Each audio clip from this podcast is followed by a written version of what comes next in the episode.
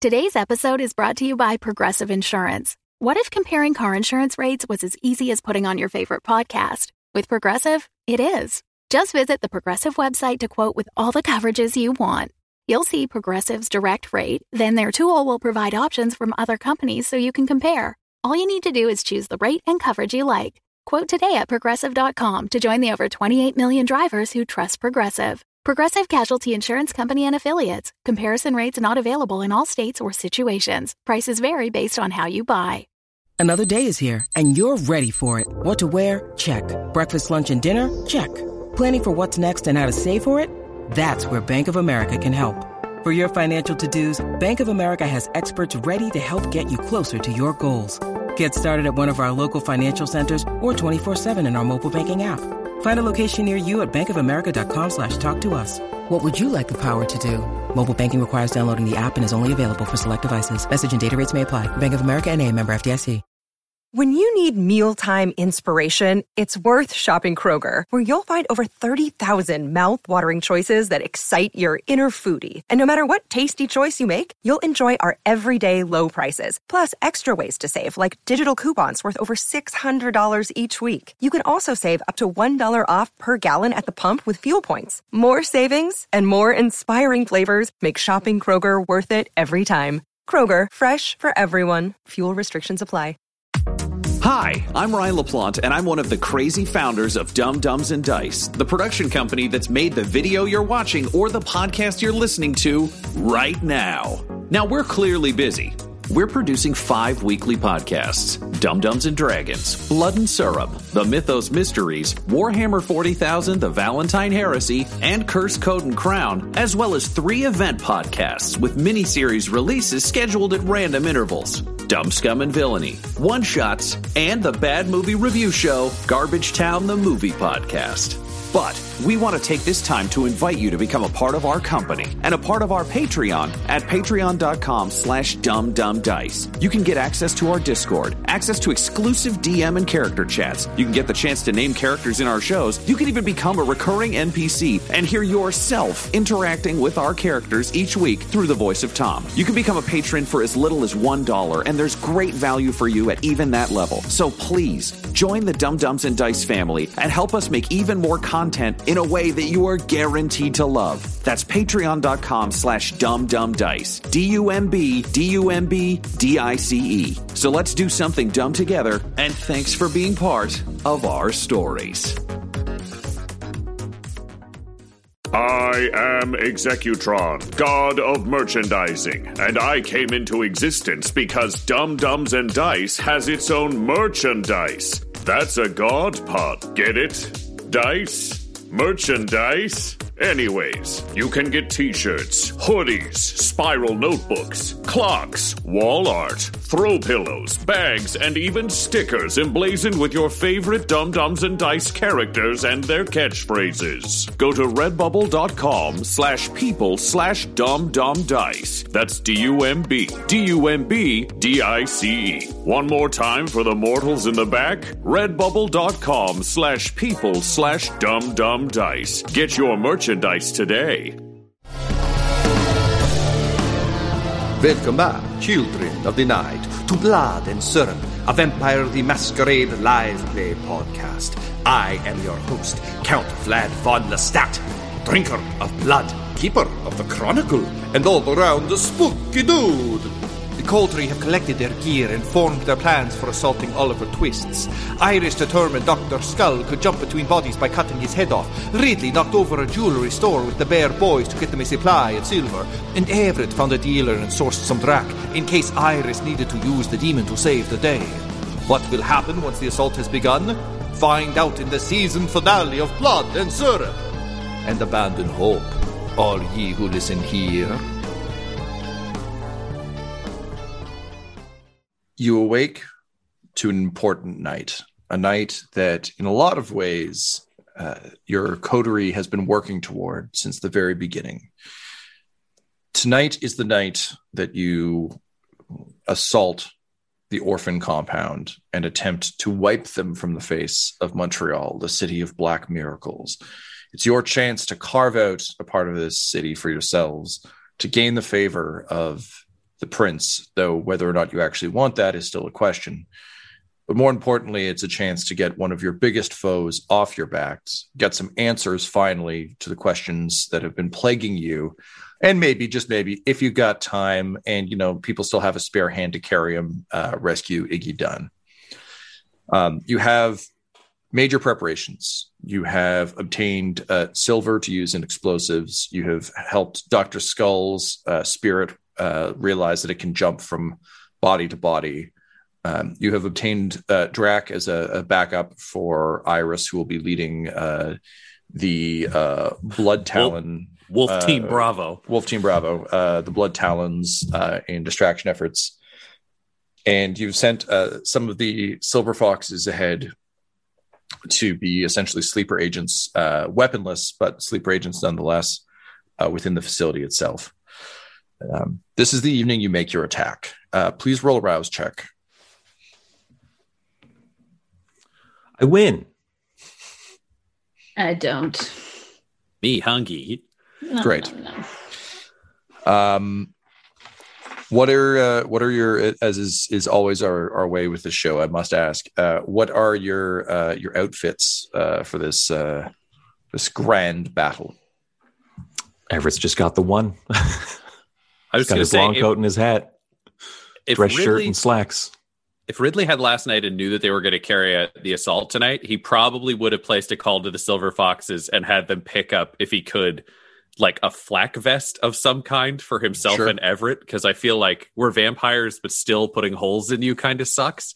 Yep. Uh, I think other than that, uh, he accidentally, because his references are like 70s movies, ends up dressed kind of like Archer. Like he's got a tactical like turtleneck on with like full sleeves that's black, and he's wearing like they're black pants, but they're almost slacks in a way that Yeah, seems like inappropriate. Yeah, like they're a little bell bottomy, and he's got his flak vest, uh, and then he's got boots with like heels. He can still run in them, but they're very like Italian.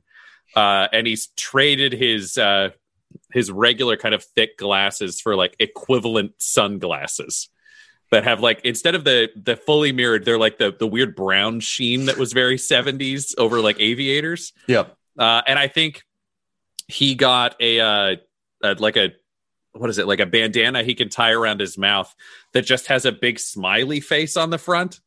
Uh, and he has hand painted two little fangs out of the smiley face mouth. Yeah. Um, alarmingly, like Dederick just had this on hand. You didn't need to seek too far. It's just like, I need a bandana. Like said to the Silver Fox, he's like, I need a bandana with a smiley face. And Dederick was like, Oh yeah, I've got lots. We can pick. I just think they're fun. he doesn't wear them, he just has them. So that yeah, then his hair was also done by Dederick, and it's basically Conan O'Brien's hairstyle. Like it's like a big That Yeah, big it's your wave. it's your battle pompadour. yeah. yeah. okay, amazing. Uh, and I assume you're wearing your gauntlets?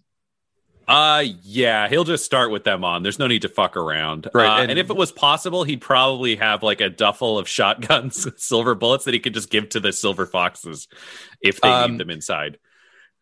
Sure, yeah, we can say you've got a duffel slung over your back, and then I think you probably have like two of those clip-on um, shotguns just hanging, Great. um, uh, Twenty One Jump Street style, in Yep. case you're going to prom. Um, Everett, uh, the Silver Foxes uh, deliver um, the same outfit they brought for you before, just like the nice version of all the stuff you have, uh, but this time they bring you a six pack of everything. Um, and there's just a note that says, "We've noticed you're kind of hard on clothes, so we brought some extras." Oh. Well, that was nice. And I'll get changed. Sure. Um, so flak vest, uh, trench coat, detective hat. Um, anything else? Do you have like uh, bullet bandoliers or anything, or like extra? Because you're you're a revolver and automatic guy, right? Uh, I can't remember why, but I believe I only have the revolver now. Right. Um, Okay. and I think I'm out of silver bullets, so I think it's just standard ammunition. Well, I think we got silver, so Yeah, that, so that's silver your Oh, bullets that's have been okay. delivered. So Yep. silver meant silver bullets. Okay, great. So and I got yeah. an order of shotguns. So yeah, if you need, need another additional armaments, like basically the the Silver Foxes, being a biker gang themselves, have access to a bunch of shit. Uh, maybe like a hunting rifle then. Okay, sure, Yeah, cool, just a, a bolt action hunting rifle. cool. I was gonna say, are we going full Winchester? Are you going classic Western Everett? Uh, no, it'll be bolt action. Um, instead of lever action, uh, and and uh, it'll have uh, like a, a scope. Like it is legit for like hunting deer, except we have silver rounds now for it, basically. Yeah. Gotcha. Uh, and Iris, what is Combat Iris's outfit? Yeah, I probably texted Emily to send me over options for like badass Charlize Theron, circa like a, a mix of Fast and Furious with Atomic Blonde, with um, Old Guard, kind of just like that aesthetic. It's, it's like higher end biker, I guess, is kind of Sure, yeah, her yeah. badass aesthetic is, you know? Yeah, But it's like pretending to be a biker with like leather jacket and like fancy slacks or jeans, you know, where where it's like not biker but biker. Yeah. Um, Emily includes a note being like, um, hey, hopefully some of these will work. Um, incidentally, uh, it seems that you have uh, a lot of the same fashion sense as as Selena. That's uh huh. And then it just kind of trails off. Um but uh yeah, you unfortunately recognize the exact outfit Selena was wearing. Um, but uh but fresh. Um you uh you you flip through them uh there's one you don't immediately recognize and then you realize it's a it's an italian job outfit and you Oh, realize okay. that emily really dug deep on like if charlize has been in an Theron action looks- film Yeah.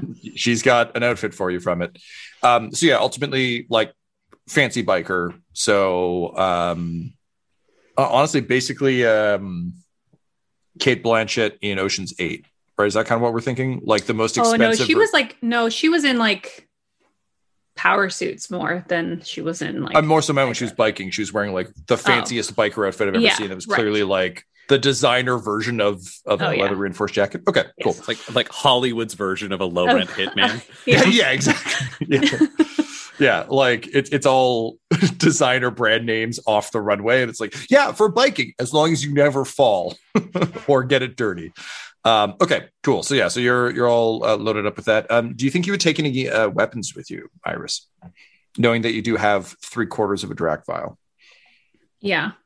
Because I want that to be a last resort. So Yep.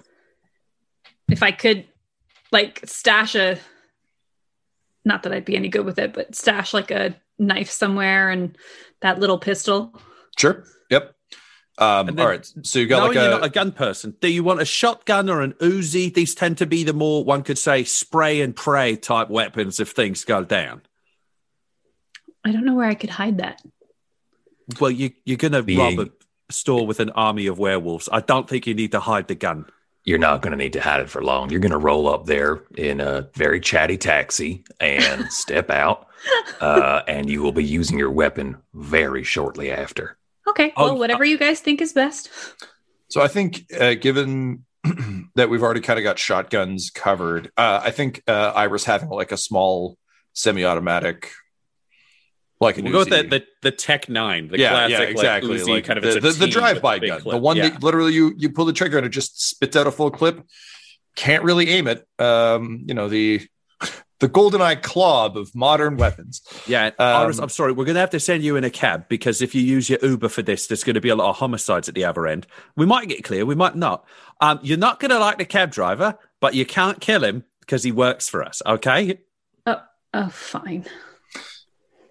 Um, Iris, do you send any final messages to uh, to Emily, um, who will not be participating in the assault? Um just thank you for everything. If things go bad, you've been the best. Cool. Heart emojis all over. Man, she's going to read a lot into those. Um, the uh, the cab pulls up uh, outside uh, the the hospital, um, and uh, you hop in. Uh, well, hop in. I don't think Iris hops into anything. You you know casually step in uh, to the cab. Um, and uh, as uh, it begins to pull away, uh, the other door opens, and uh, Janice Smythe uh, slips in beside you, um, holding a, a baseball bat. And she says, "Hey, looks like you're you're up to no good, and I wanted to help. I don't want you to get hurt. I love you." Uh, Ridley and Everett, you're downstairs still getting ready, so you are you are not present for for this. Yeah, I think moment. Ridley Oh, yeah. down there is like, Oh wait, should we send a fucking uh, a dopey with her, like Doctor Skull? Because I feel like having him sneak in when we're already in is kind of a bad move. Uh, sure. Let's Yeah, doc- maybe find some clothes. Uh, I, I grab like a doctor's like lab coat, uh, and someone's like someone's left like their gym bag Yeah, or something like, like that. the So lost and found. so he's he's in like a fucking t-shirt and shorts and a doctor's lab coat and no shoes. Uh, and this is an old man corpse. yeah, yeah. Super. we'll Uh, just tell him to run, point pointed towards the cabbed area Yeah. so he can go find her and jump in. Um, and uh, he's like, uh, uh, uh, "All right, uh, thanks, guys. Let's do this." And then he holds up his little withered hands, and he's written in Sharpie "Doctor Skull" on on the as the knuckles. As soon as the hands come up, uh, uh, Everett's hands like come down and like bring his hands back down. It's like, just go. Do not draw Yeah. attention to yourself. Ridley will sling a duffel bag over him and go, The, the silver bomb is in here. Put it in your next body, not this one. Uh, all right, all right, go Team Skull. Uh, and then he takes off running, uh, which is like watching a skeleton run because he's he's a skinny little old man.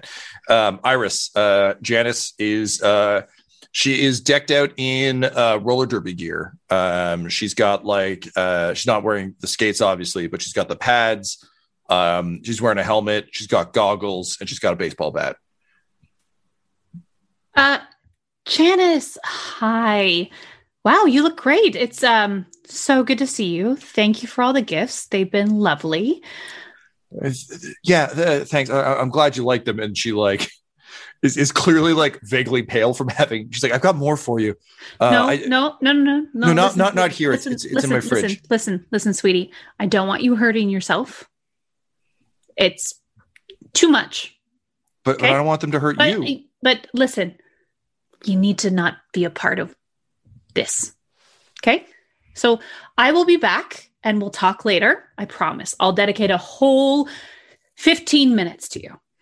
And from uh, the front seat, uh, little Timmy Jones just like, oh, hey, 15 minutes with a celebrity is pretty good. You know, I would say uh, you're getting a pretty good deal here. Also, uh, I was told by my boss that there was only really room for one uh, back here. Uh, so, you know, I'm supposed to take her. And I mean, if you want to do a ride share or something, that's cool, but that's not really how taxis work unless the person who got in first uh, wants it to. So I, I think you should probably get out. Sounds kind of like she's rejecting you. You know, I've been rejected Timmy, like this before Timmy, too. Timmy, Um, it's Timmy, it's a bit of a bummer, but you know, we we, we uh, you know, Timmy, just sometimes you got to move on. Timmy!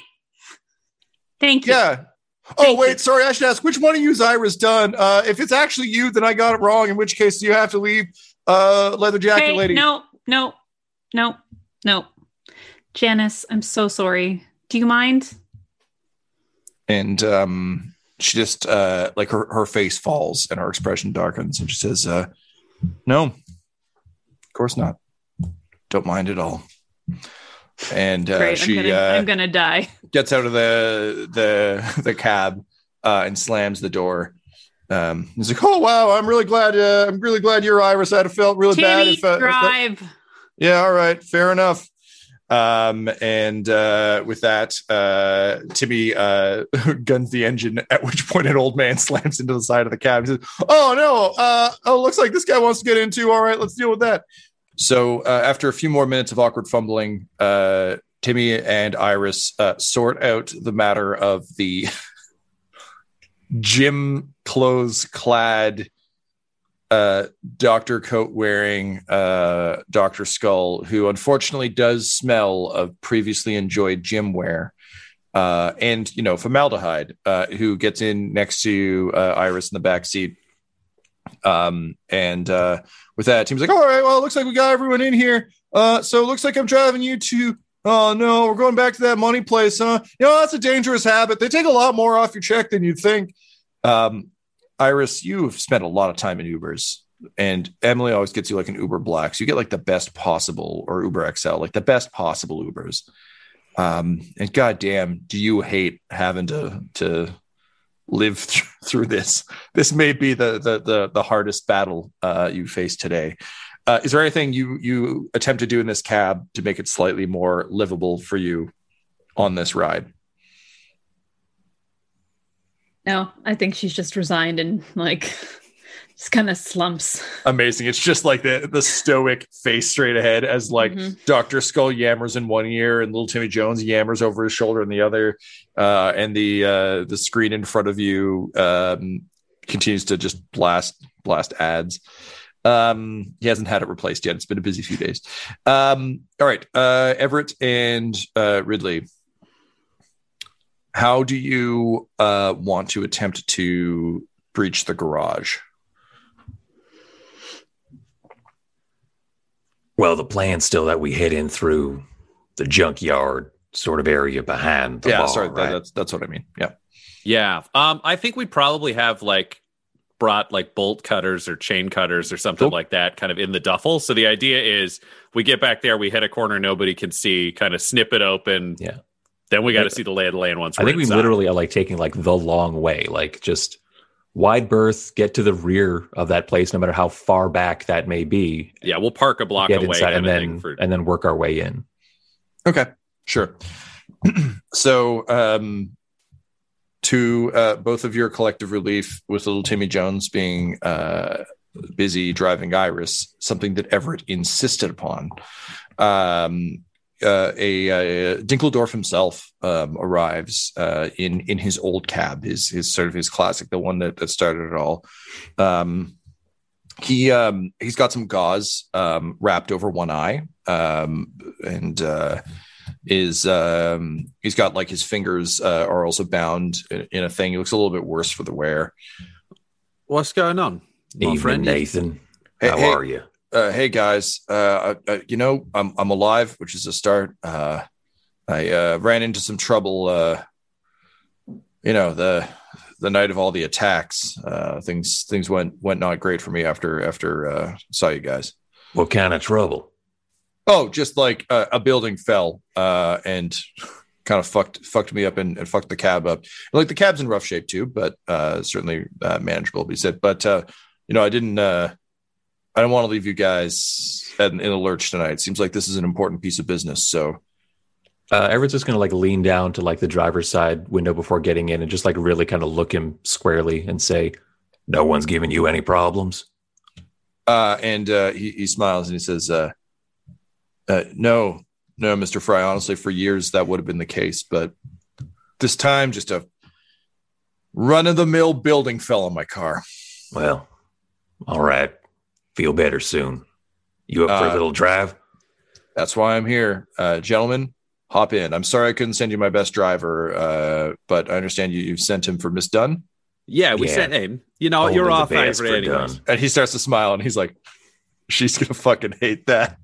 All right, gentlemen, uh, hop in. You guys want some waters? No, Nah. but I like I like this crafty competition with the other cars. You know, you're a crafty guy. I think uh, Ridley will get in the front. and He'll be like, now, the other thing that I want to tell you is basically within about five blocks of where we're going, don't send any other cars for the rest of the night unless it's me who calls you for them. I don't want you or any of your boys having a bad time. Uh, thank you, thank you. Yeah, I'll uh, I'll be sure to to make him uh, steer clear, literally and figuratively. Good, good. That's fucking good. Uh, Everett, do you own any property or anything if you die that you want some sort of last will and testament for? What? You don't own anything, right? No, not not around here. No. Okay, well, Nathan, uh, I'm going to give you the number to some of the bear boys that I know. They're known as the Silver Foxes now. If I go down, they know what we own, so they can help you kind of build an empire with it with them. Uh, well, uh, thanks, man. Uh, that's that's pretty big. Honestly, uh, even just getting me started on the the, the company, it's uh, it's been been a weird few weeks, but uh, you know, it's uh, it's a hell of a lot better than than driving for someone else. You know, it's nice to drive for yourself for a change. All right, gents, that's good. I- let's uh, let, let's let's Yeah. get about it for you. Um, and he puts it into gear. Uh, what uh, what song uh, do you request for the? Uh, do you have like amp up music? Do you have a um, a track? I think Ridley uh, just hits randomize on the system because he he is like can hit that because it's the symbol that just shows the like weird little like wavy thing, uh, and it's just the Friends theme song that comes on. All right, amazing. So uh, I'll be there for, by, uh, yeah, I'll be there for you by the refreshments. Uh, just starts starts playing, and um, uh, Nathan just kind of chuckles as as he pulls away, and he's like, you know, uh, like four or five lines into this, in the second verse of this song, they say your mama told you there'd be days like these, but the motherfuckers already said no one told you life was gonna be this way. Honestly, ruined the show for me. and then throws it into gear and uh, rolls off uh, towards the bar. Um, Iris, you arrive outside uh, the uh, the money pit, a, uh, a, a, a truly shoddy. They're, they're, sort of in this neighborhood. There are three um, cash checking places, check cashing places, uh, and this is the worst of the three. Uh, it is also uh, the insides uh, have been crudely washed, but you can still see blood smears on the walls. Uh, and there's uh, there's cardboard over the window. Um, Lycanon uh, rolls up um, uh, with a few of the the other um, uh, blood talons, kind of a distance, and uh, he says uh, he, he kind of like lumbers out of uh, he, drive, he pulls up in a Prius um, and he kind of like steps out of it, and his massive form uh, is you know kind of dwarfs the car, uh, and he just kind of sees you you're looking, and he's like, "What? I really care about the environment." And kind of slams the door. Um, there's a a, a slick uh, motorcycle pulls up next to him, uh, and Celine steps off, doing that that thing where like it's usually like female assassins in movies where she like kicks her leg over the back and then just throws her helmet off um, you're horrified to discover you are wearing the exact same outfit. And there's just a moment of like, just like narrowed eyes. Um, and uh, she just kind of looks at you and she says, Nice outfit. It's a shame Emily isn't here to see you knocking off my my look. Well, yeah, she's the one that picked it out. and Celine's eyes like narrow. That had not occurred to her, and that is very upsetting. Uh, meanwhile, um, uh, Lycanon has gone around to the the trunk. Um, he's wearing um, just like uh, um, like like cargo pants, um, belted, no shirt. Um, he's wearing a uh, sort of like a tactical vest, just open. Um, and it's just got knives. It's just like it's like a hunting vest, just like a bunch of knives. Uh, he flips open the back of the trunk um, reaches in uh, and he pulls out a uh, a single headed um, large silver axe uh, that is uh, very like beautifully inlaid, and he just leans in and kisses kisses the blade, sort of throws it over one shoulder, and he's like, "Well, I'm Iris. I'm real sorry. There's no appropriate moon for us to to do this up, you know, wolf style, but." rest assured, we uh, we didn't come by the name Blood Talons from not fucking shit up. And then he lifts, lifts the axe and kind of raises his hands out. He's like, "Am I right?" And there's like lots of like yelling and, and cheering as uh, the rest of the wolves get out. And they're they're armed with like a, a variety of uh, everyone's bringing like uh, melee weapons. No one's carrying uh, like ranged weapons. And um, so he says, uh, "So if I understand correctly, uh, the plan is we're gonna go smash up this money mart or is is the guy to call in that we're smashing up the money mart and then we just fuck up whoever comes along? Um i mean i feel like we got to make it real. So let's uh we'll smash up a few things. This uh money mart isn't that reputable uh he looks at the sign and says the money pit. Well, that's a bit on the nose. All right folks you heard the lady. Let's wreck some shit. Um and with that uh they um uh, charge forward uh, and start smashing shit.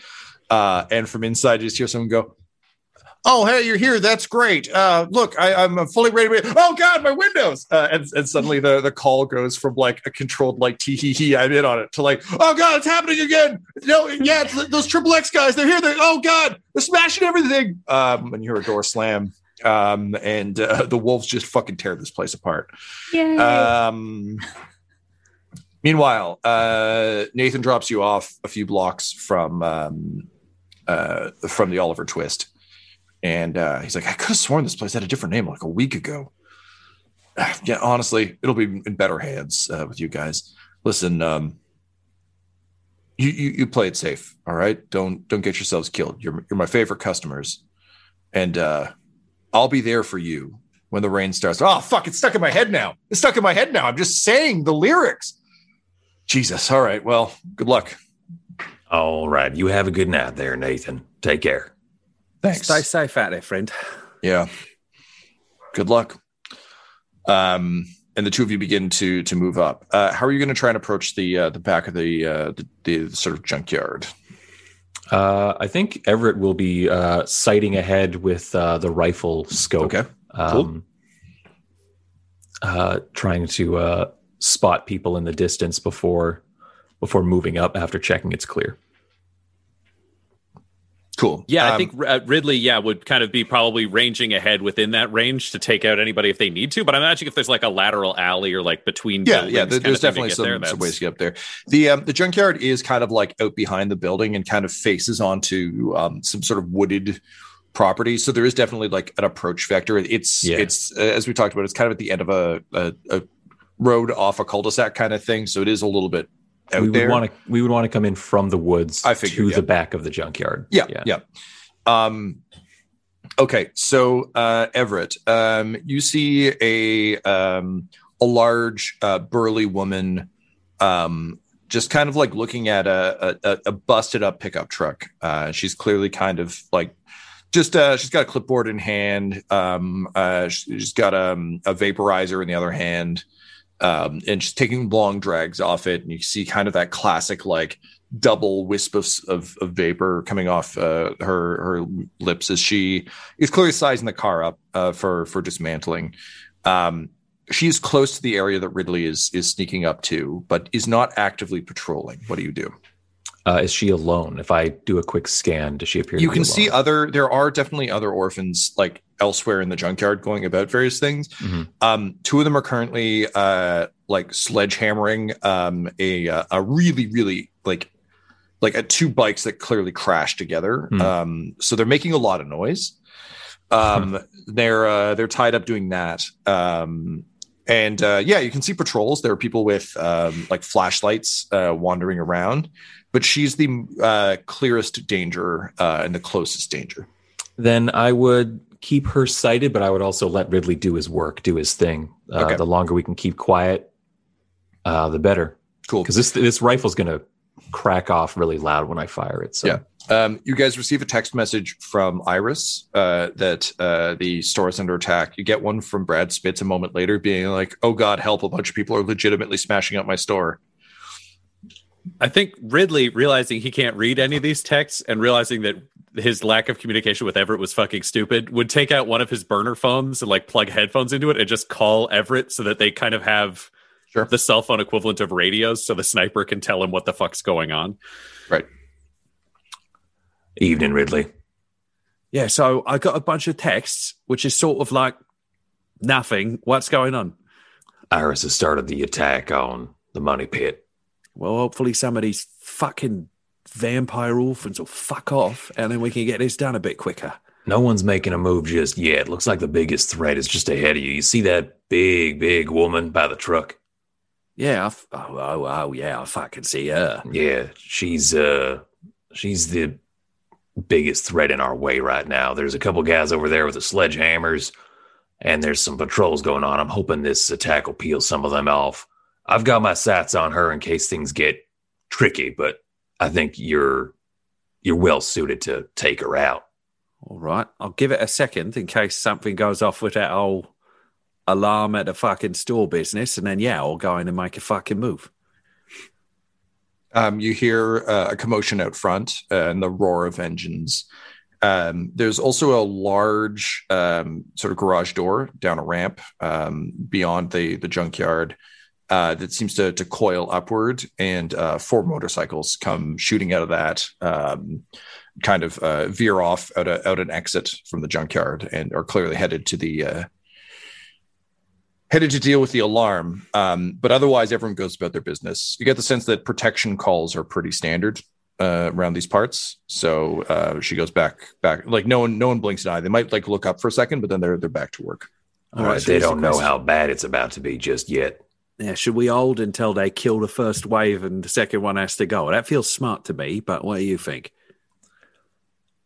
Uh, I'm fine to wait for now, but uh, we're going to need to make the most of this distraction soon.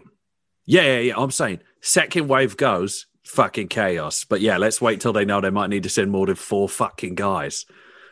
So uh, you fall into an awkward silence as you you wait. Um, Ridley, are you working on the fence at this point, or are you still waiting?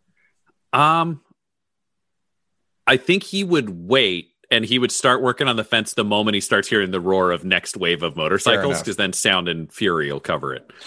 Um, Iris, you're watching the uh, the Bloodhounds just fucking wreck this store, uh, and everything seems to be going according to plan.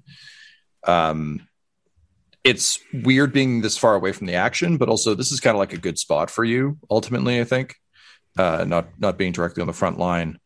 Um, you can hear the the roar of motorcycles in- the distance, uh, so it, it sounds like the distraction has has has worked. Um, and from inside the store, um, like Cannon just like knocks down a shelf with his axe, uh, turns around and gives you like an enthusiastic thumbs up. Um, do you respond to it at all?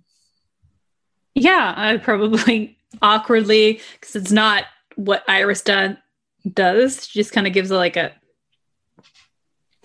Like a, an awkward thumbs up. yeah. Um, so uh, yeah, kind of like half smiling, like trying trying just to be like a good member of the pack. Uh, you give him a thumbs up. Um, and uh, you see uh, his eyes go wide in horror uh, a moment before you feel the impact of the explosion. Um, but beside you, um, uh, like Hannon's car explodes, uh, Celine's bike explodes, and the rest of the Bloodhounds vehicles erupt in fireballs. Um, I'm going to need from you, my friend, a Right. dexterity and um, honestly, I think probably survival. This is just like how hurt do you get when you get blown to the ground kind of situation. So what both of them are on hunger die. Is that a problem? No, my friend, that's dice. very good. Uh, no successes. E. Um, all right. So, um, Iris, you take uh, four points of um, the super. I always forget this superficial and Superficial is the one slash aggravated is the dangerous one. Yeah. Is the X. so take uh, four points of aggravated damage uh, as uh, you get exploded. Um, you go uh, flying um, across the pavement. Uh, luckily, your designer leathers catch a bit of it. Um, you uh, you feel your hair burn um, as well as your your flesh, but you, you're quickly able to kind of like you, you find um, like firm hands patting you down as you kind of uh, stop, drop, and roll. Um, and uh, of all people, it's it's Selena who pulls you to your feet um, after like helping pat you down. Um, and well, I guess she'd probably like check on the ground before she lifts you up, and she just says, "Are, are you good? Are you alive? I don't know how fucking vampires work." Um, I mean, I'm still ticking. I think. All right, good enough. Uh, and she drags you to your feet. The wolves, meanwhile, have run out um, and and seem just like completely astounded that this has happened. Um, at which point the bikes arrive, um, and uh, that's when the shooting starts. Uh, so uh, the wolves let out um, a battle cry, but they've clearly been caught flat-footed by the explosion of their vehicles.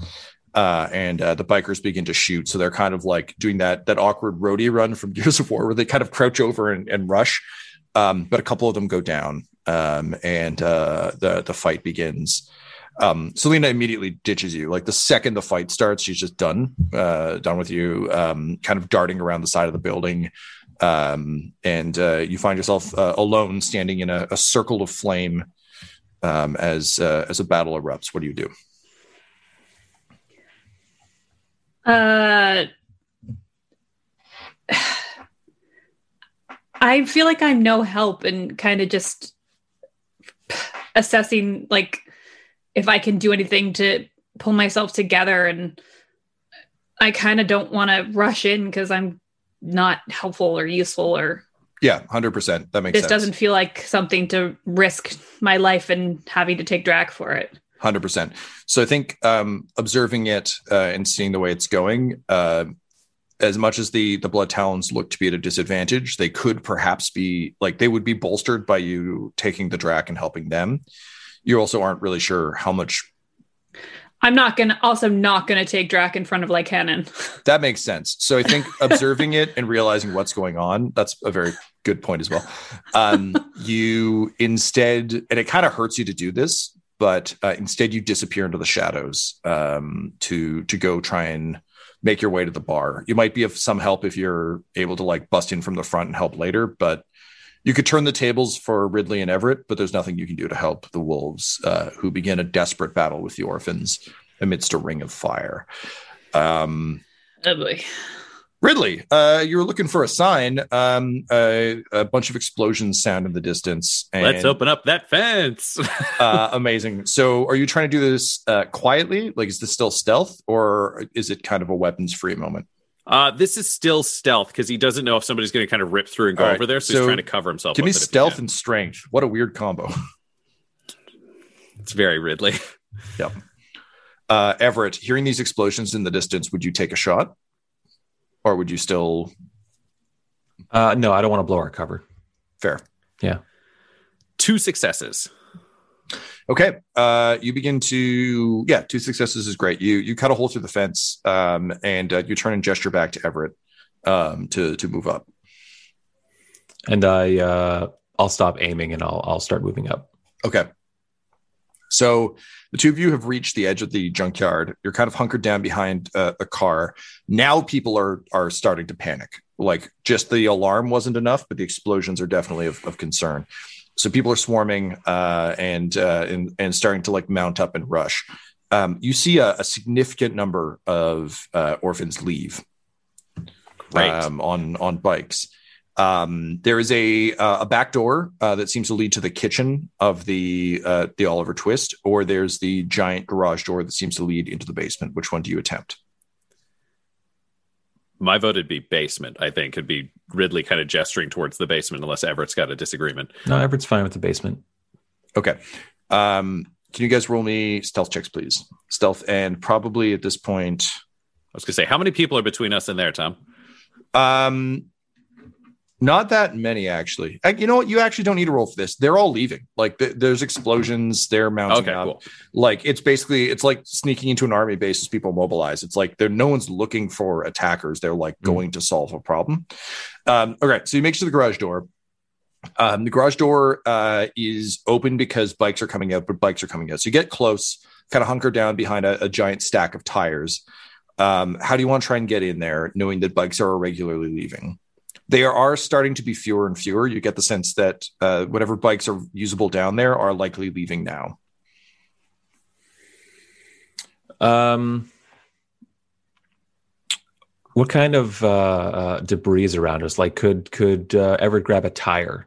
yep He'd want to grab a tire and just throw it to land flat underneath the garage door, so that it stops and you can basically get your fingers under it and lift it up when we're when we're done. He just All right. wants it like near the corner, near the corner. Give the me wall. uh, dexterity and athletics, please, as you discus this this tire down the, the and ramp. athletics. Wow, I got more in athletics than I thought.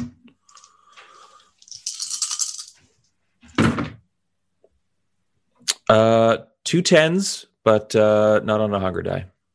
So two successes. critical They're success. critical successes. Uh, uh, all right, that, that tire. You throw it for a second, it like flips up on the rim and starts rolling, and, and it's it's the worst. Uh, then it hits the wall and flops down perfectly. Um, the elevator, the uh, garage door closes onto it, uh, but no one seems to be minding it because they've all just escaped on motorcycles. Okay. Um, so, the two of you make your way down. Uh, you're able Yeah. to, to sort of sneak in under that.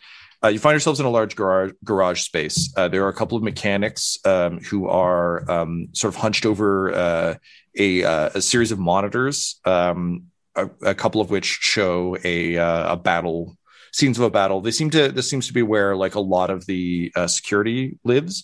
So kind of big bay of of monitors. Um, they're they're having a very animated conversation uh, about it being like the money pit of all places. What a dumb place to make war on. Jesus. Could have at least hit deals dollars for you. Ridley Wait. would like to kill them. I was just saying. Okay, all right. I was going to talk, but now Ridley's already on the move. Oh yeah, no, no, no, they're dead.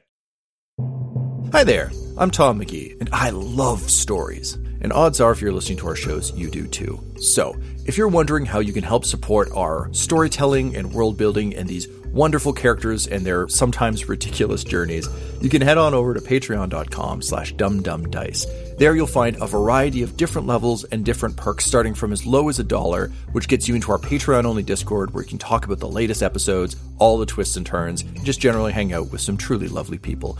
There's a whole variety of levels with everything from advanced episodes, ad free feeds, to, of course, at our $25 level, getting to create your very own character who appears in some of our shows and sometimes becomes a, a long running friend or foe of our characters.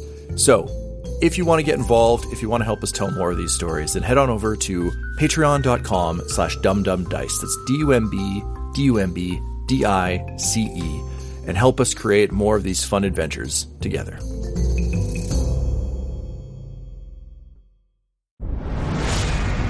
Dumb Dumbs and Dice would like to welcome you to the grim darkness of the 41st millennium. I am Inquisitor Caveat Ventus, keeper of the Inquisition's Black Library, and I'm releasing my report on the Valentine Heresy. It's an actual play podcast set in the Genesys adaptation of Warhammer 40,000's Dark Heresy RPG.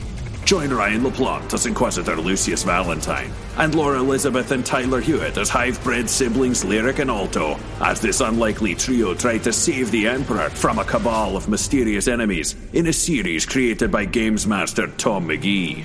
Can these unlikely heroes survive in a galaxy where there is only war? Find out in the first episode of Warhammer 40,000 The Valentine Heresy. Available now.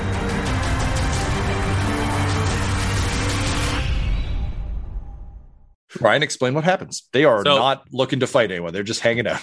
Yeah, no, if they're if they're down there, I think it's it's like Ridley just just kind of almost slowly walks up, but he has to do a little bit on tiptoe so his Italian heels don't make a sound.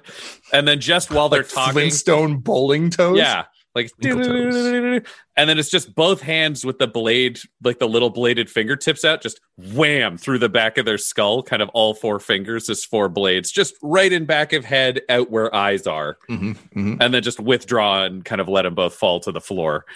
Great. The garage is yours. Do you open a garage business now? Is that the next logical step? Yeah. So the garage is a large space, uh, obviously like berths for motorcycles, all that sort of jazz. Um, however, uh, against one wall, there are also uh, a number of um, crates uh, that are uh, clearly filled with drac. Um, this also seems to be a distribution center. Okay. There's also a, a door, a heavy, heavy door um, that is clearly soundproofed um, that leads uh, into the uh, the strip club proper. What's going Like on with backstage this security feed that these guys were watching? Is this like a say- security hub here? Yes. Ridley would send Everett over to look at that because he can't fucking read. Uh, and Ridley, I think, would be looking if there were motorcycles, if there was any big heavy shit he could just block the garage with. So if somebody comes Yeah. down thinking they're going That's to get easy in, enough. they like, yeah, you could absolutely drag some shit over. yeah, they'll do that. Um, there is also uh, a service elevator uh, and a flight of stairs leading down.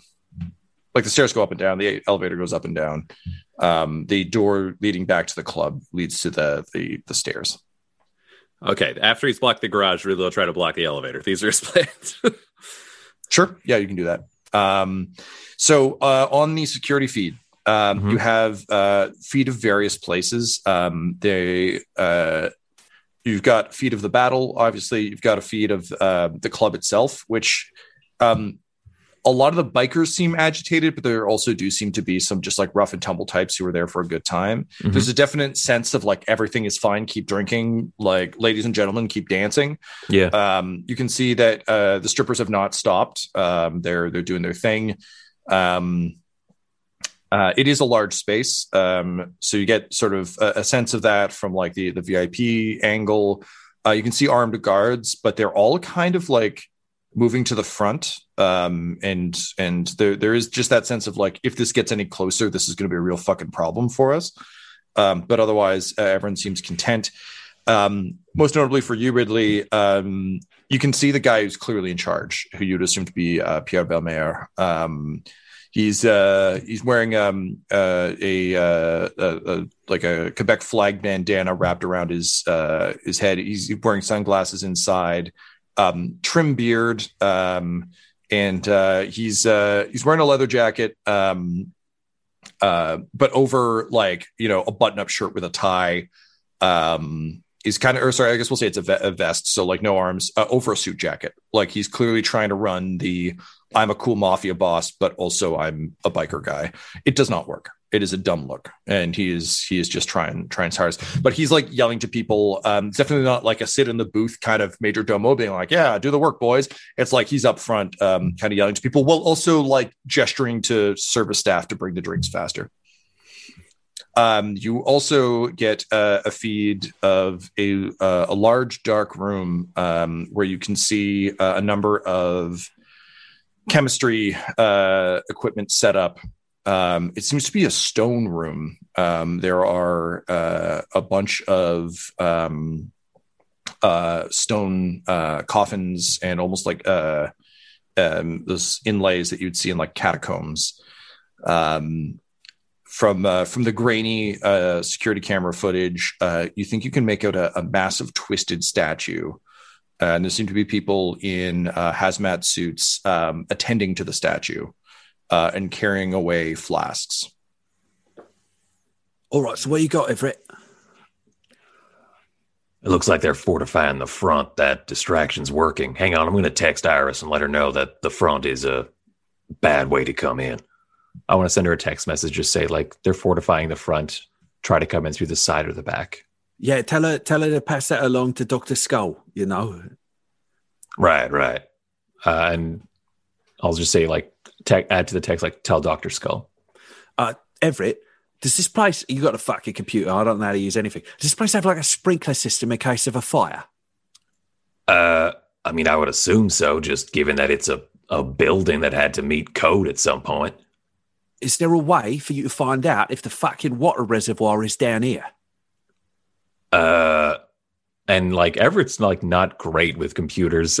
um, uh, it didn't occur to him to like he would have just like looked for it physically. Like, uh, he would not be keen to or, or excuse me, uh, not. Um, I don't. I don't know. I would strongly doubt his capabilities of finding it on a computer. Okay, then let's just look around. Tom, So, is it yeah, down he's just here? like confused. Uh, it is, um, and more importantly, because you're in a garage space, it's easy enough to find the tanks because the uh, sprinkler system is very clearly installed here as like a suppressant if needed. Okay, I kind of had a very evil, fucked up idea, but I'd like to run it by you. Jocelyn St. James special. We get the gasoline out of all these motorcycles and run it into the sprinkler system and set everyone on fire like at the nightclub. No, we can't do that because we need a building because we want to run this place. Different idea. Uh, we open them up and we put all the drac in it, and then we spray the crowd and they all frenzy and kill each other. Well, that will most likely kill Iggy, although my fire idea would also kill Iggy. Um, Well, I don't know because he might be up in that fucking spooky statue room and he just points to the image. He's like, if I was a shithead, that's where I'd be. uh, I think it's a good uh, backup plan. I think we load the drac into it and then we can set it off if and when we need to. Does that make sense? Yeah, my only concern is if we do that and the wrong gun goes off, we all get sprayed with drac and then you and I are in the middle of the frenzy. Well, if we this- do this, we're down here where there's no frenzy. Well, I look up. Is the sprinkler system here? as Oh well? yeah, yeah. yeah. It's like It- it's it's rigged to all the rooms except Yeah. probably the catacombs room. it's going to put out all the fires, right? It's Okay, it's going to what- go everywhere. What if we go into the elevator? Elevator could work. Any floor we come out on will be a complete drac massacre. No, but it's it's like a service elevator, so we could just leave the fucking door shut. And then we wait till it's sprayed, and then if it's on the ground, it's on the ground. We won't drink groundwater. Yeah, it could work. Uh, look, let me clear it with Iris. Her brother's in here. This was not part of the plan. Yeah, no, that's just a see good what she idea. says. And I'm going to try and call Iris if she hasn't texted me back. Yeah. Um, Iris, you're you're near the uh, the front entrance, the Oliver Twist, with uh, Doctor Skull, who is um, just muttering uh, about different bodies he could try and take. Um, but he's like, just just remember though, the minute I die, like I can't really control it. So like, let's just make sure there's lots of unconscious or dead people nearby. I don't know. This this plan seems like it may have some some issues. Uh, also, are you okay? You kind of look crispy. I'm Fine. Uh, your phone rings, uh, and it is Everett.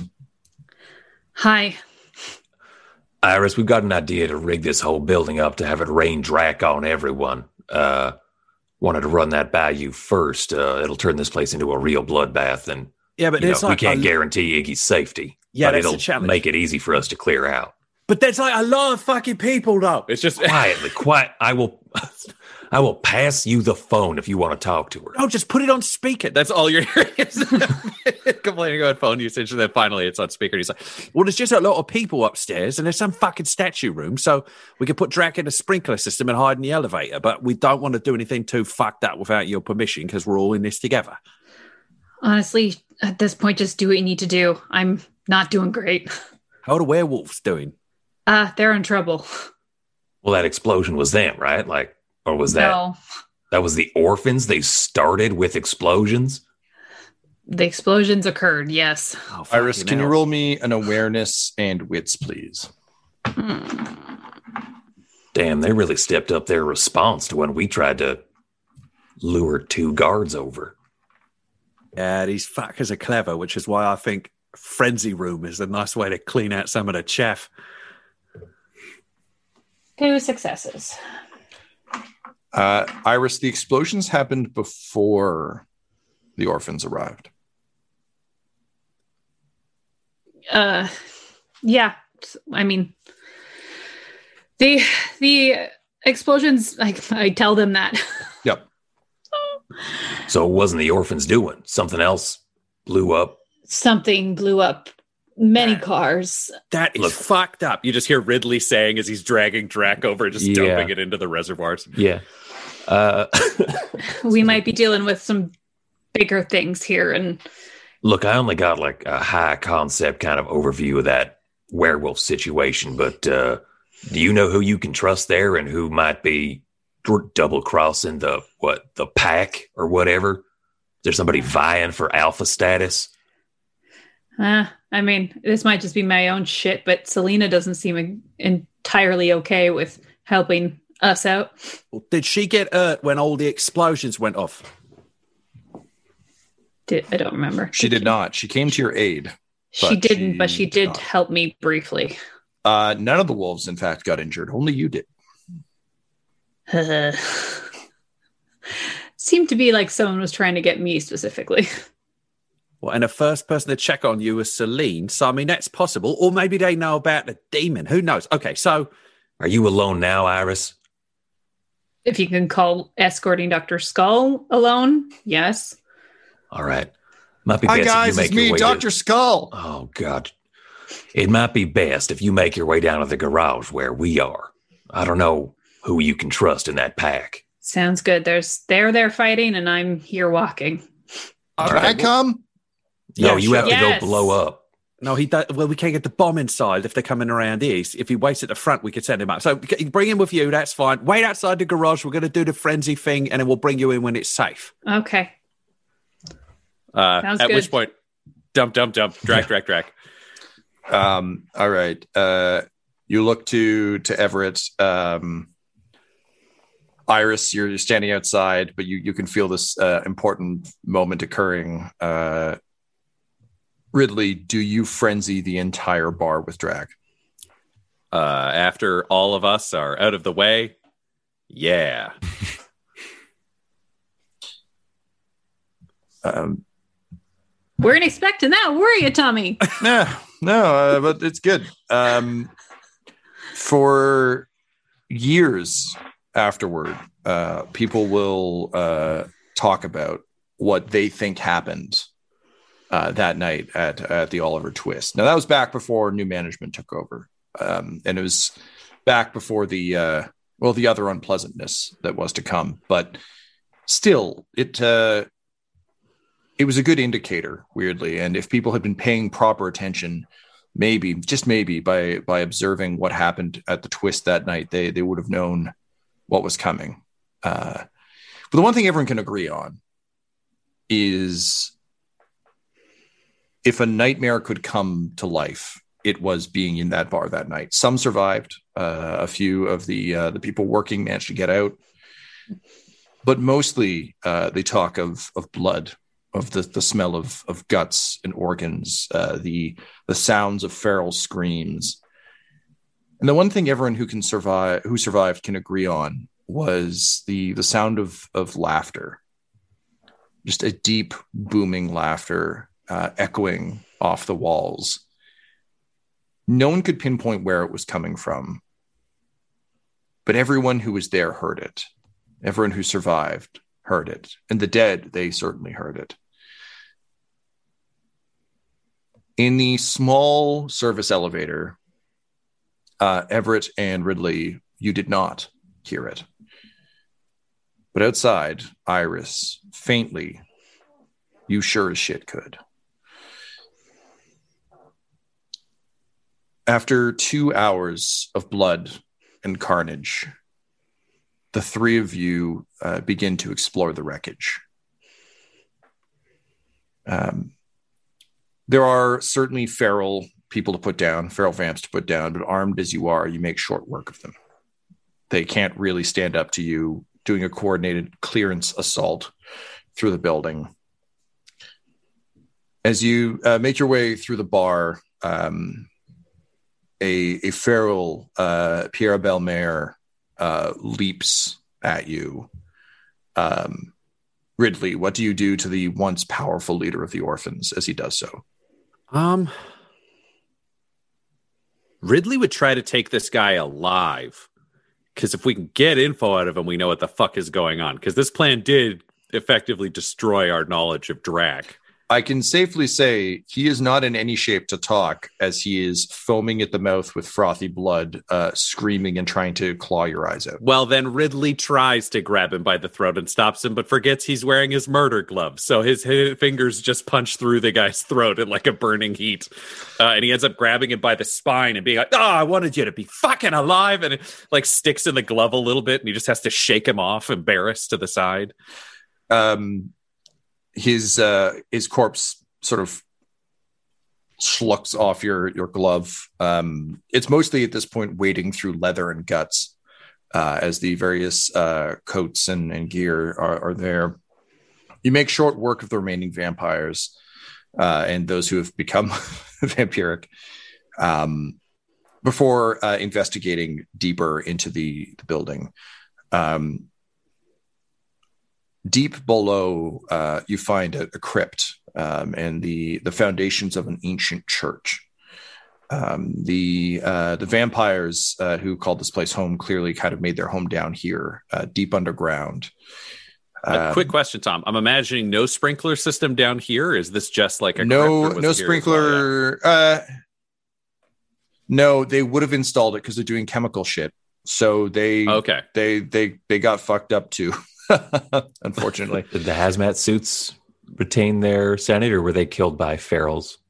Uh, they got ripped up real fast okay. by the rest of their their fellow workers. Um, you you find their bodies kind of around again, same sort of deal. There's there's some some slinking around in in the catacombs dealing with uh, the remaining vamps. You also find some uh, the the clearly everyone was out and about today, so there aren't like you know just sleeping orphans hanging out. Um, the uh, spraying system, like the the suppressant system, is only kind of over the central chemical space, which makes sense because it's it's like crudely installed. Um, but you can see that uh, they've actually been making Drac here. Um, and as you uh, approach uh, the statue, which is uh, one of those like just weird like Cronenbergian monsters of of, of twisted shapes, uh, you can make out um, eyes, uh, a series of six eyes at, in various uh, places, each weeping a, a dark black liquid uh, that was clearly being collected uh, by the now dead chemists in the hazmat suits on the ground, clawed to shreds by their, their compatriots. You also find the body of Iggy Dunn, who has been ravaged uh, by by claws and teeth. Um, he is uh, holding a still lit cigarette in one hand that, uh, at a glance, he seems to have lit after being attacked. Um, but uh, Iris, uh, looking down on him, uh, you you feel one of those last remaining humanity touchstones uh, slip away. what are your thoughts as you look down on your dead brother? I mean, complete grief and sorrow. I mean, he was a shithead, but I tried to protect him as best I could. Fucking uh, hell. Iris, I am so sorry. I was hoping a fucking hazmat suits to keep them together. I don't know why they put sprayers in a fucking bedroom. Fuck. It's okay. It was just literally just the one situation I couldn't get him out of. The statue is clearly that of Metatheix, and as you you look around, you realize that uh, the uh, the orphans have clearly been manufacturing the drug down here. Um, a lot of the equipment has been destroyed. Uh, a lot of the there doesn't seem to be like recipes kicking around. This was clearly a kind of a Walter White situation of like you know the recipe, you do the work. Um, so unfortunately, a lot of your leads die here, but so it would seem does the uh, the immediate, the most immediate supply of Drac. There is one other thing you find down here of note, uh, something that uh, raises some rather important questions. Uh, you find um, a case tucked away in a dark, dark corner of Bouchard Brothers maple syrup that seems to have a slightly darker tinge than syrup ought to. It takes two days to clean up the bar. It takes two days to recover from the battle. Uh, the blood talons have disappeared, those that remain. They are not returning your calls, Iris. But you have successfully taken the bar and it shall become your home base now here in Montreal. Uh, Montcalm is elated when he gets the news and uh, arrives uh, in person in a long black limo. Uh, the prince of the Camarilla of Montreal uh, steps in, just like uh, just sort of steps into the guts and just says, "Ugh, haven't seen this much since the plains of Abraham." And he looks to everyone as like, this is a major important event, right? And no one acknowledges him. He says, "Ah, fine. And uh, he, he sort of raises out his arms and he says, so you have succeeded where so many have failed. You have wiped this Sabbat stain from our fair city. The Iris Dunn coterie has proven itself. You have my thanks. Um, is there anything you immediately uh how, how do you the three of you respond this is again a few days later so you've rested up a bit there are i'm sure other things you've done but for the purposes of of the, the immediate moment I don't think it feels like Everett's place to speak right now. He's it's the Iris Dunn coterie, and he doesn't really feel strongly about this prince one way or another. It was just something that he was tasked to do, or you know, face death. So uh, he did it. I think Ridley's been in a fog for like the last 48 hours. Like, I don't think he has anything to say because that win didn't feel good. And he's not used to wins not feeling good. So he's just a bit of a shell of himself, I think, at this point. cool and iris I think as politely as she can, because she's still like dealing with loss, like as everyone, everyone else is, is, is just kind of says, "Well, this is what you requested of us, and we paid a big price." um he uh he actually looks a little thoughtful at that and uh, sort of draws draws his his mouth and he says yes yes uh i was sorry to hear about your your brother uh miss dunn that is never easy no matter how old or ancient we get well no matter how you came to it you have my thanks and you have your corner of the city uh, Mr. Beef, I understand you will be taking over the criminal operations of this part of town. I look forward to working closely with you to continue to secure our foothold here. All right. And once again, you have a prince's thanks. That is no small matter. If you need me, I shall assist you if I can. And he turns to leave. Uh, and just as he starts to go out the door, he turns back and says, On that note, uh, Mr. Beef, I believe uh, you've been searching for uh, a Sylvana, I believe her name is. Now that would be true. That's like the first glimmer of Ridley's sanity returning in 48 hours. Um, and uh, he nods and says, um, Some of my men have heard rumors, rumors that would perhaps uh, be of some interest and some value to you.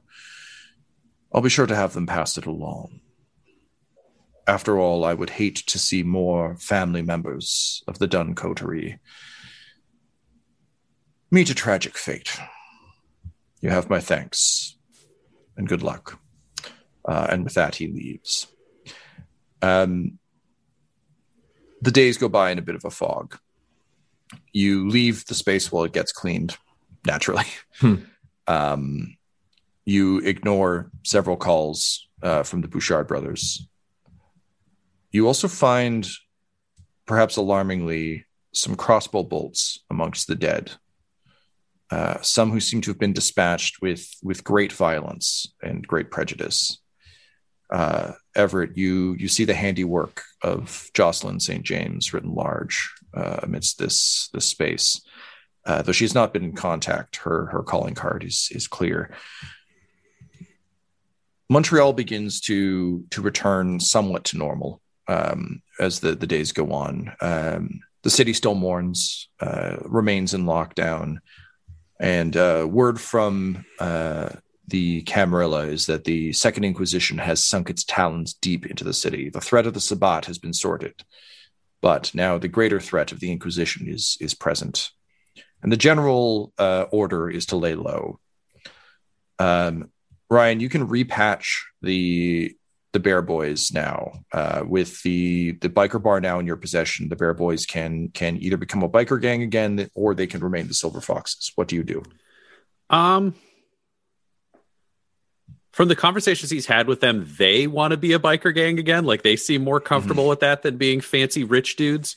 Um, so I think he would patch them in to be the Bear Boys again. But if they want to maintain their alt identities, like live their day, you know, day life as Yep. rich white shitty people and nightlife is you know biker cells that would be up to them. Like he'd be fine with that. But having the bear boys exist i think is a good symbol. And he does need a group to maintain his hold on the criminal empire. He can't just be ridley and whoever ridley calls that day. Like there Yep. needs to be a, a reputation.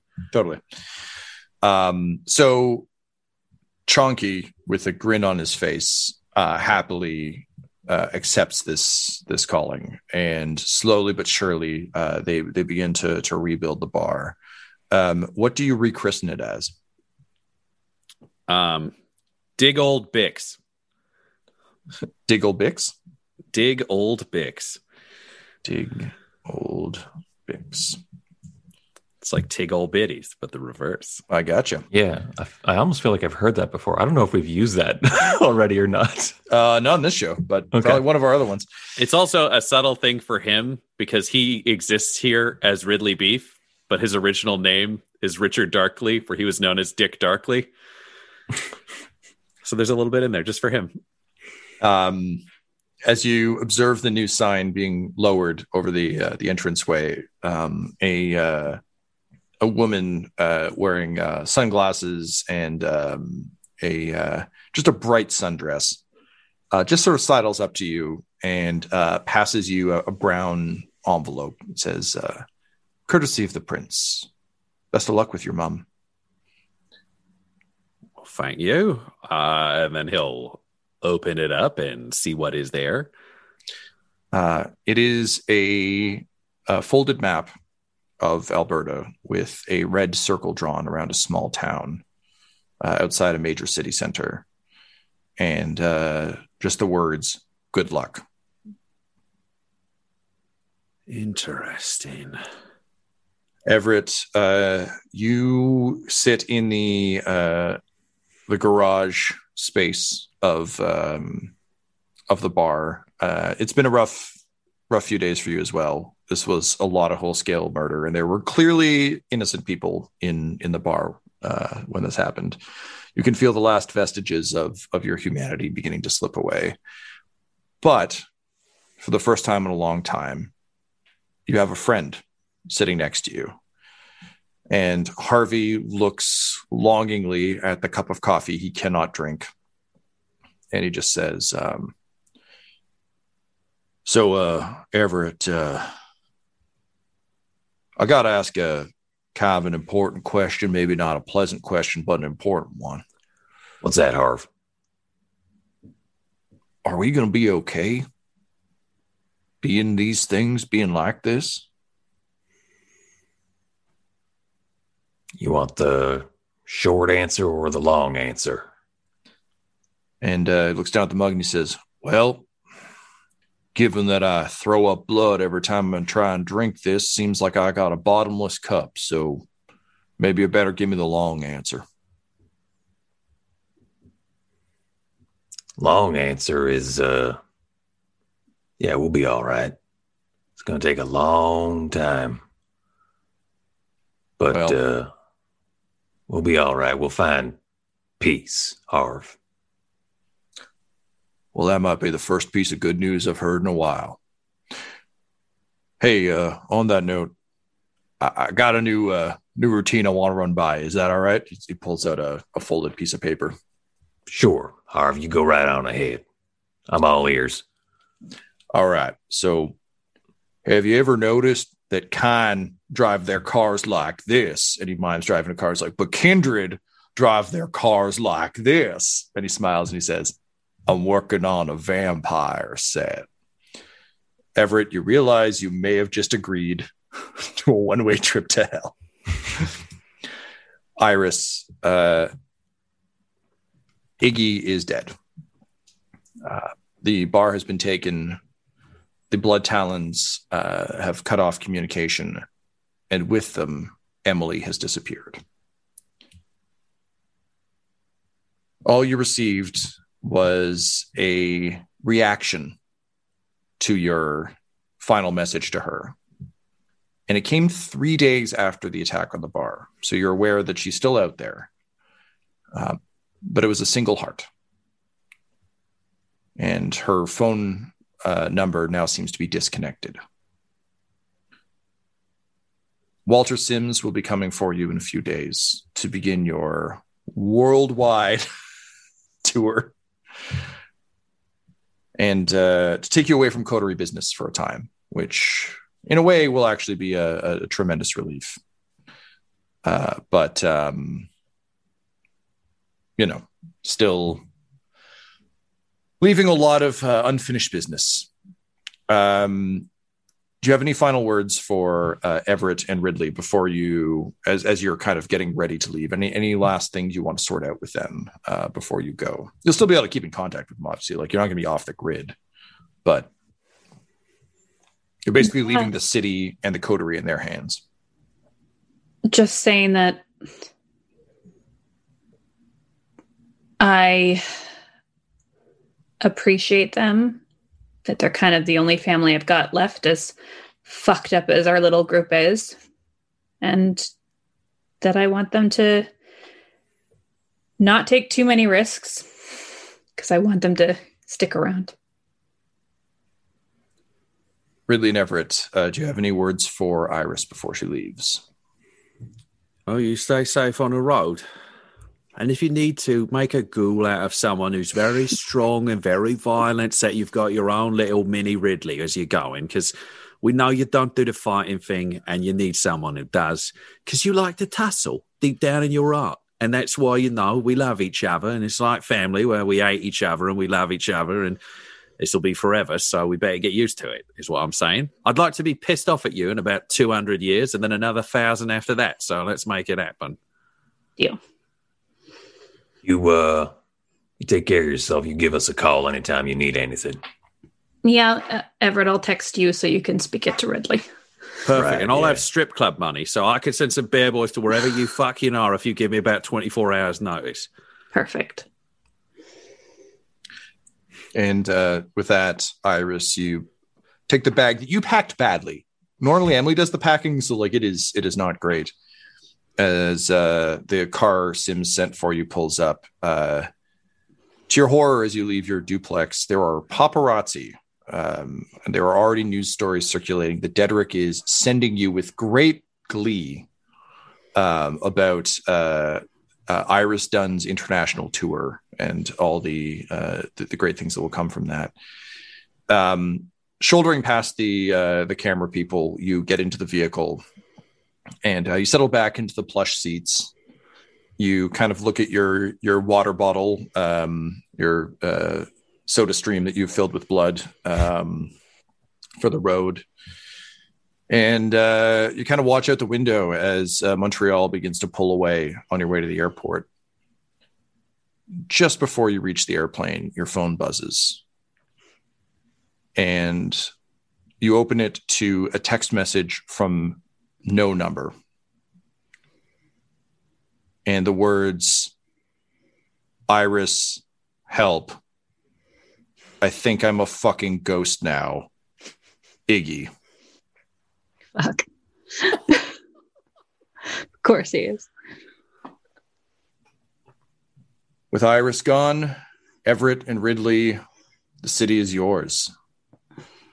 Ridley, you begin to lay down your foundations, but you also know that your your mom is out there and that uh, Damien Black and the Notte Nostra are working against you, but that you won't be able to go yourself to save her. Luckily, inside the envelope, there is a job posting. Job posting for a local sheriff's department. And looking up from it, you see Everett very patiently listening to Harvey and responding in a nice Western drawl.